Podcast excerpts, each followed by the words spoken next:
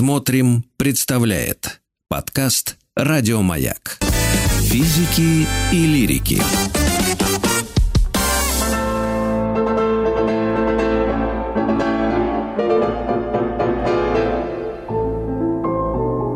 Шуберт жив. Шуберт жив. И сегодня наш выпуск совместный с Юлией Казанцевой, пианисткой, кандидатом искусствоведения, приглашенным лектором Московской филармонии, автором телеграм-канала «Музыка для всех».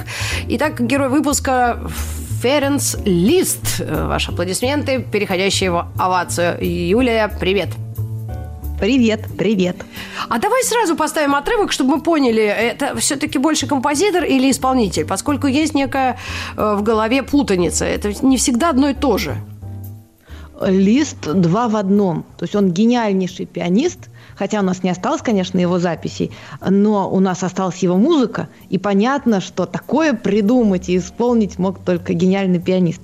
И он композитор, и еще какой композитор. Так что одно не мешает другому, если мы говорим о Ференце Листе. И давай поставим сразу один из его хитов, например, давай «Компанеллу».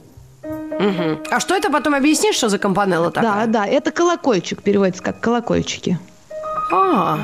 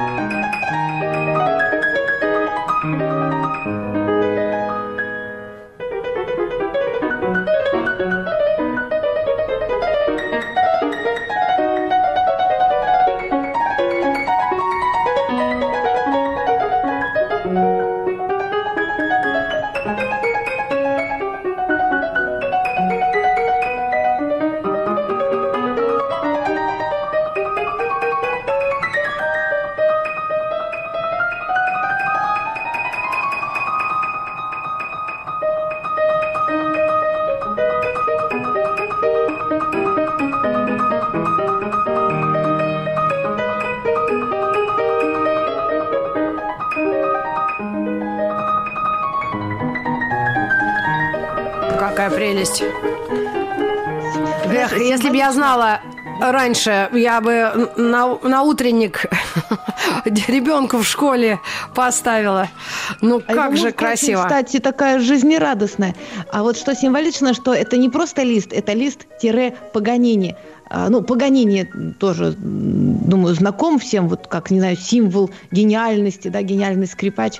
И когда молодой Лист услышал Паганини на сцене, он решил, что он будет так же, но на рояле. И вот эту компанеллу он написал на мелодию Паганини.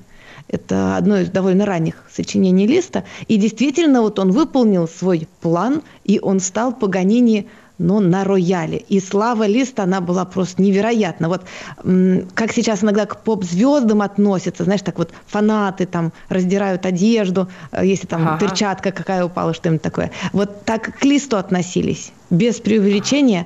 Он еще любил так иногда была выходил. Листомания, получается, целая. Листомания, вот, правильно вы сказали. Именно так. Он выходил в белых перчатках на сцену и эффектным жестом, значит, снимал их и вот так вот бросал. И иногда перчатка попадала туда, в публику, да, в зал.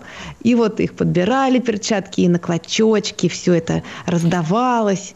Так Юль, что это именно листомания. А скажи, пожалуйста, если ты вот конкретно, не ты, а да, просто человек, примерно знает вот так фамилии, наслышан, ну, достаточно того, чтобы как-то ориентироваться в классической музыке. Но ведь понять, что Паганини и Лист примерно из одного как времени, но нет, Паганини намного старше, насколько я поняла. То есть, ну, или как здесь ориентироваться? И Паганини, и Лист – это поколение романтиков и поколение виртуозов. Причем для Листа, вот что важно, тогда появились именно рояли, то есть были сначала клавесины, клавикорды во времена Моцарта, да, уже появлялись первые пианофорта, во времена Бетховена уже появились первые фортепиано, хаммер-клавир их еще называли. И вот время Листа – это уже рояли. Лист родился в 1811 году. Лист, Шопен, это вот все одно поколение, Шуман туда же.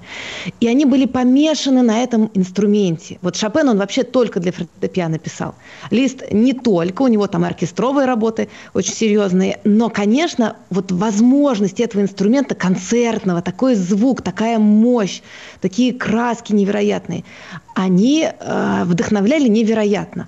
Поэтому Лист был именно концертирующим пианистом. Он собирал огромные залы, потому что до этого клавесин, он же не мог зал большой собрать. Его просто не услышали, да, клавесин.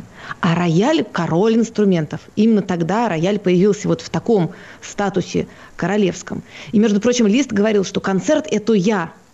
То есть до Листа не было принято, что весь вечер играет вот только пианист. Угу. Ну, скучно же. Конечно. Ну, там скрипочка, там вокалы и что-нибудь такое.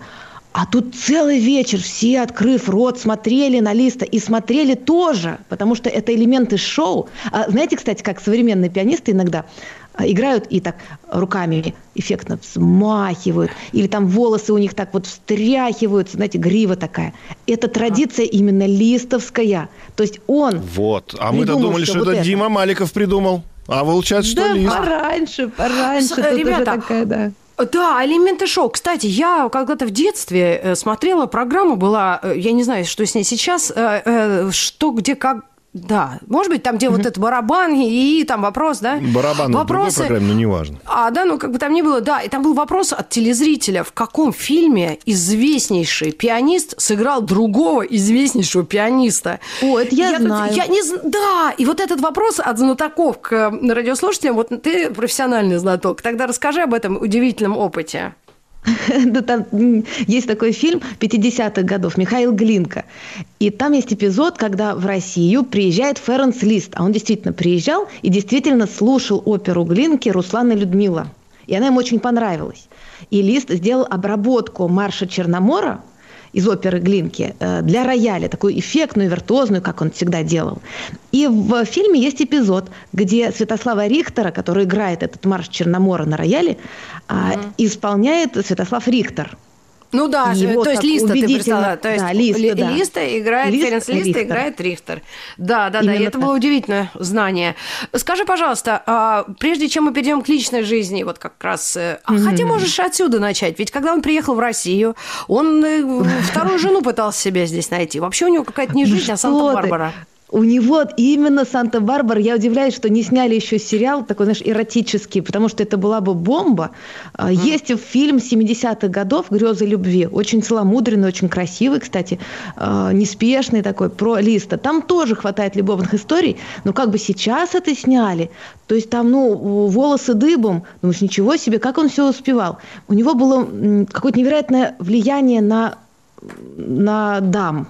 То есть как загипнотизировали просто, в штабеля укладывались сами. И забывали дети, мужья, положение в обществе. То есть какое-то невероятное было вот именно гипнотическое, мне такое ощущение, власть над дамами.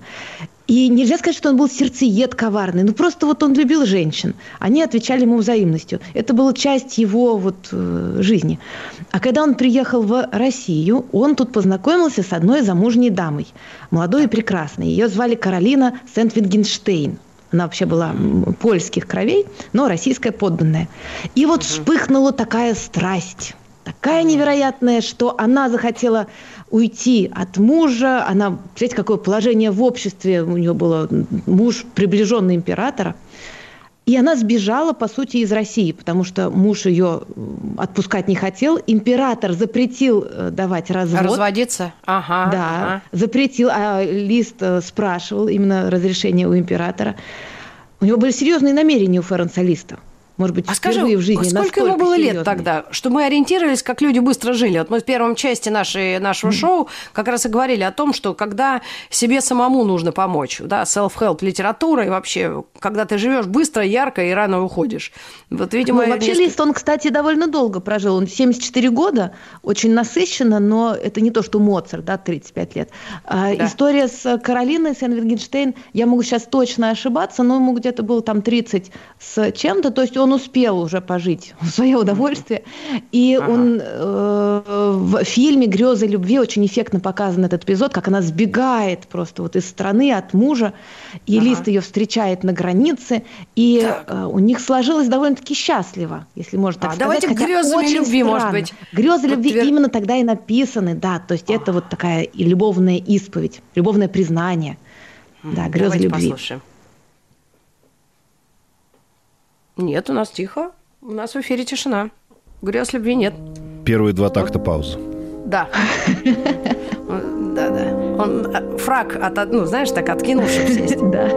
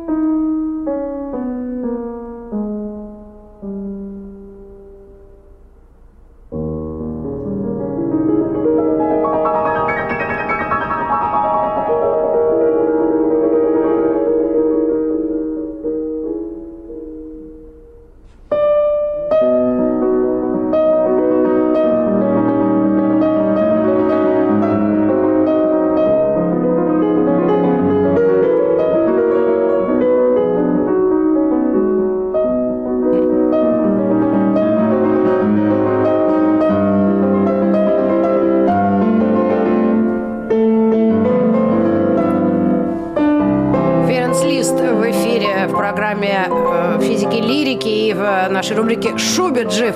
Юлия Казанцева, пианистка у нас в гостях, исследователь классической музыки, предприниматель в своем канале «Музыка для всех». Слушай, ну я вот подумала, если бы мне такое написали, я бы, может быть, тоже от мужа ушла. Но, вот, смотри, он еще ей не только музыку пишет, он еще письма слал. Вот я сейчас зачитаю, держись. Давай, возлюбленная, бесконечно дорогая невеста, сестра, подруга, помощница и опора, радость, благословение и слава моей жизни. Это вот вместо «Привет». Это вместо «Привет, «Здрасте». Дорогая. Да, это вместо нашего «Как ты?». Здрасте, приехали. Ну, что ты, как сама. Да. Так, и что, она невеста, подруга, ну... «Спишь?» — вопросительный знак. Вот и все. Ага. А у меня обычно, знаете, как пишут? А дома есть что поесть? Нет, надо благословение и слава моей жизни, помощница и опора, радость моя. Есть дома что поесть? Да, да, да. Ну да, вот это я, кстати... 200 рублей буквально до получки. Нет, такого нет, слава богу. Повезло. Слушайте, так подождите. А, кстати, вот это важный вопрос. Он был богатый же. О, кстати, был ли он? Очень. Еще и богатый. Конечно, с другой стороны, он был очень щедрый. То есть он столько сыграл благотворительных концертов, действительно благотворительных. Он был щедрейшим человеком, он помогал музыкантам начинающим, он просто помогал, вот к нему обратись, он тебе даст денег. То есть невероятной щедрости и открытости человек, что, конечно, не может не вызвать уважения. Скажи, пожалуйста, щедрость и открытость. Там, подожди, у меня, как у читательницы в свое время «Каравана истории», вопросы к первому браку. Потому что он же колхоз свой бросил, там 3 детей или 5 было. Ну, детей у него было много, там вообще с этим сложно, конечно. Но что тут сказать? Первая его серьезная, ну, как сказать, любовь, гражданская жена, тоже была сначала замужем. В Париже они познакомились, Мари Дагу ее звали. И она оставила мужа, положение и вообще Париж. В итоге они вообще уехали в другую страну, у них были дети. Но там сложно сказать, кто кого бросил. То есть Лист всегда был очень благороден по отношению к своим дамам. Он никого коварно не бросал. Но иногда дамы сами от него уходили, потому что ну, не так уж просто с ним было жить. Поэтому вот каким-то образом умудрялся ну, даже, я бы сказала, никого не обижать. Конечно, бывали всякие случаи, но, в принципе, он благородный человек, как мне кажется. Вот, кстати, история думаю, с Каролиной... здесь никого не осуждаем, это же не товарищеский суд, правильно? Нет, конечно, нет. Просто что меня больше всего поражает в этой истории, это ее завершение. Вот, к слову, о том, что романтики, они немножко все-таки ненормальные, с нашей точки зрения, иногда. Вот. То есть есть в нем чертовщинка. Да, вот смотрите, у нас какие факты. Любит человек Каролину. Из России она уехала, живут они вместе, живут счастливо, душа в душу. Единственное, что они не могут официально обвенчаться, потому что она формально замужем. Они постоянно отправляют прошение императору, чтобы он благословил развод. Он, значит, не соглашается. Потом муж умирает, и она свободна. Она может, пожалуйста, заново выходить замуж. Они отправляются в Рим, чтобы сам Папа Римский их благословил, чтобы они там венчались. Приезжают, все назначено. И вдруг они вместо того, чтобы идти под венец, наконец-то, после многих лет совместной жизни счастливой, они расходятся. Причем она идет в монастырь, а он принимает сан аббата. Вот просто неожиданно так. Может, навигатор не туда привел просто. Единственное логичное объяснение про навигатор. Конь. Остальное, получается, что романтики, они очень любят страдания, они любят какие-то вот такие эффектные повороты. Слушай, Юлечка, я спросила про детей, вот остались ли потомки? Просто иногда вот так, если у кого-то получается отслеживать историю семьи сквозь века, у нас сложно с этим, да, очень многие, исторические события такие, но если вот таких вот у великих людей, это же можно как-то, да, заметить? Можно, там у Листа очень интересно, как раз от первой его гражданской жены Марии Дагу осталось... одна девочка, ее звали Козима, и вот эта Козима потом вышла замуж за Вагнера, Рихарда Вагнера. Рихарда Вагнера. Ага. Да. И у них там были дети, то есть получается, что Ференц Лист, он, как сказать, зять, да, Рихарду Вагнеру.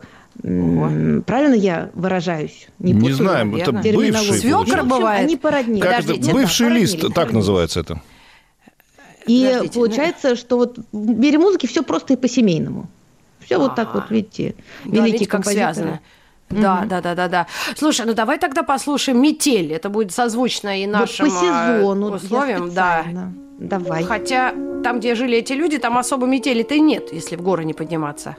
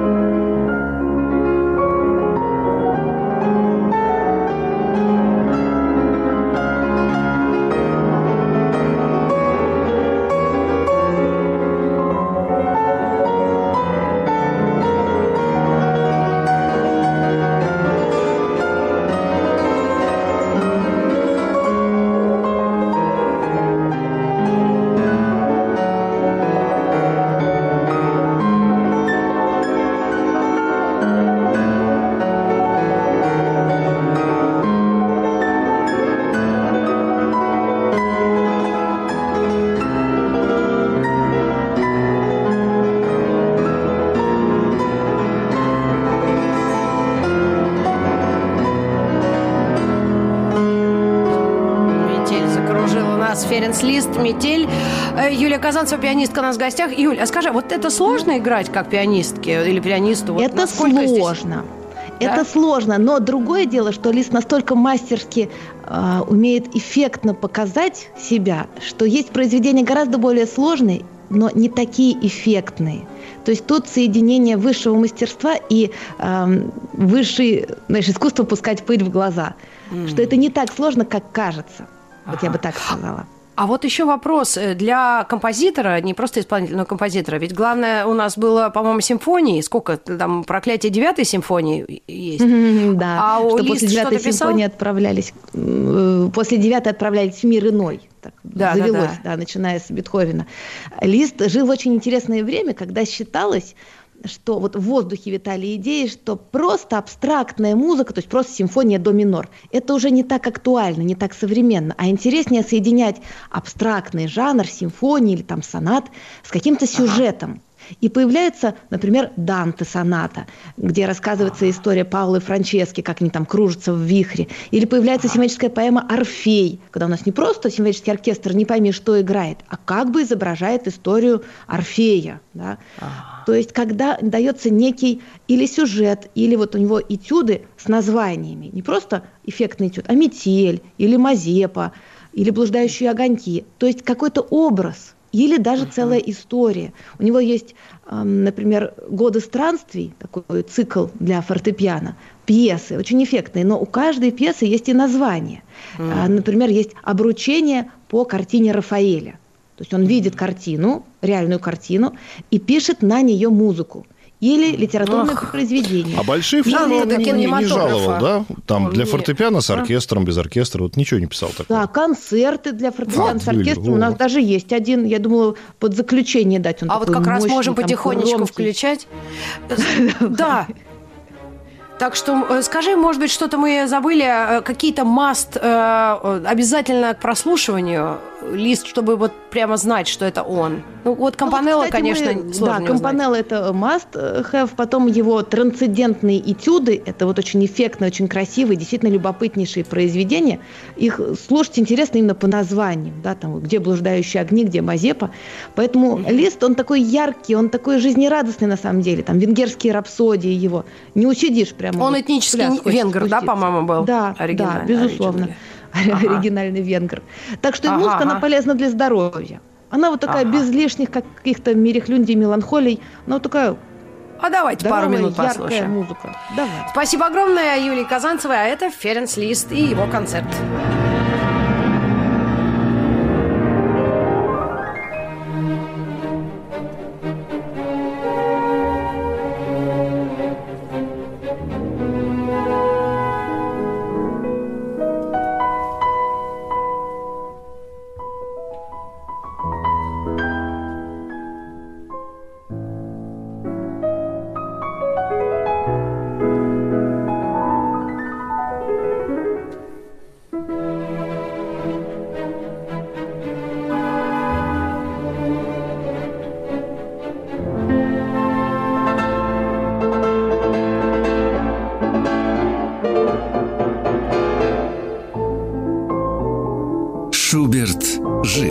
Еще больше подкастов «Маяка» насмотрим.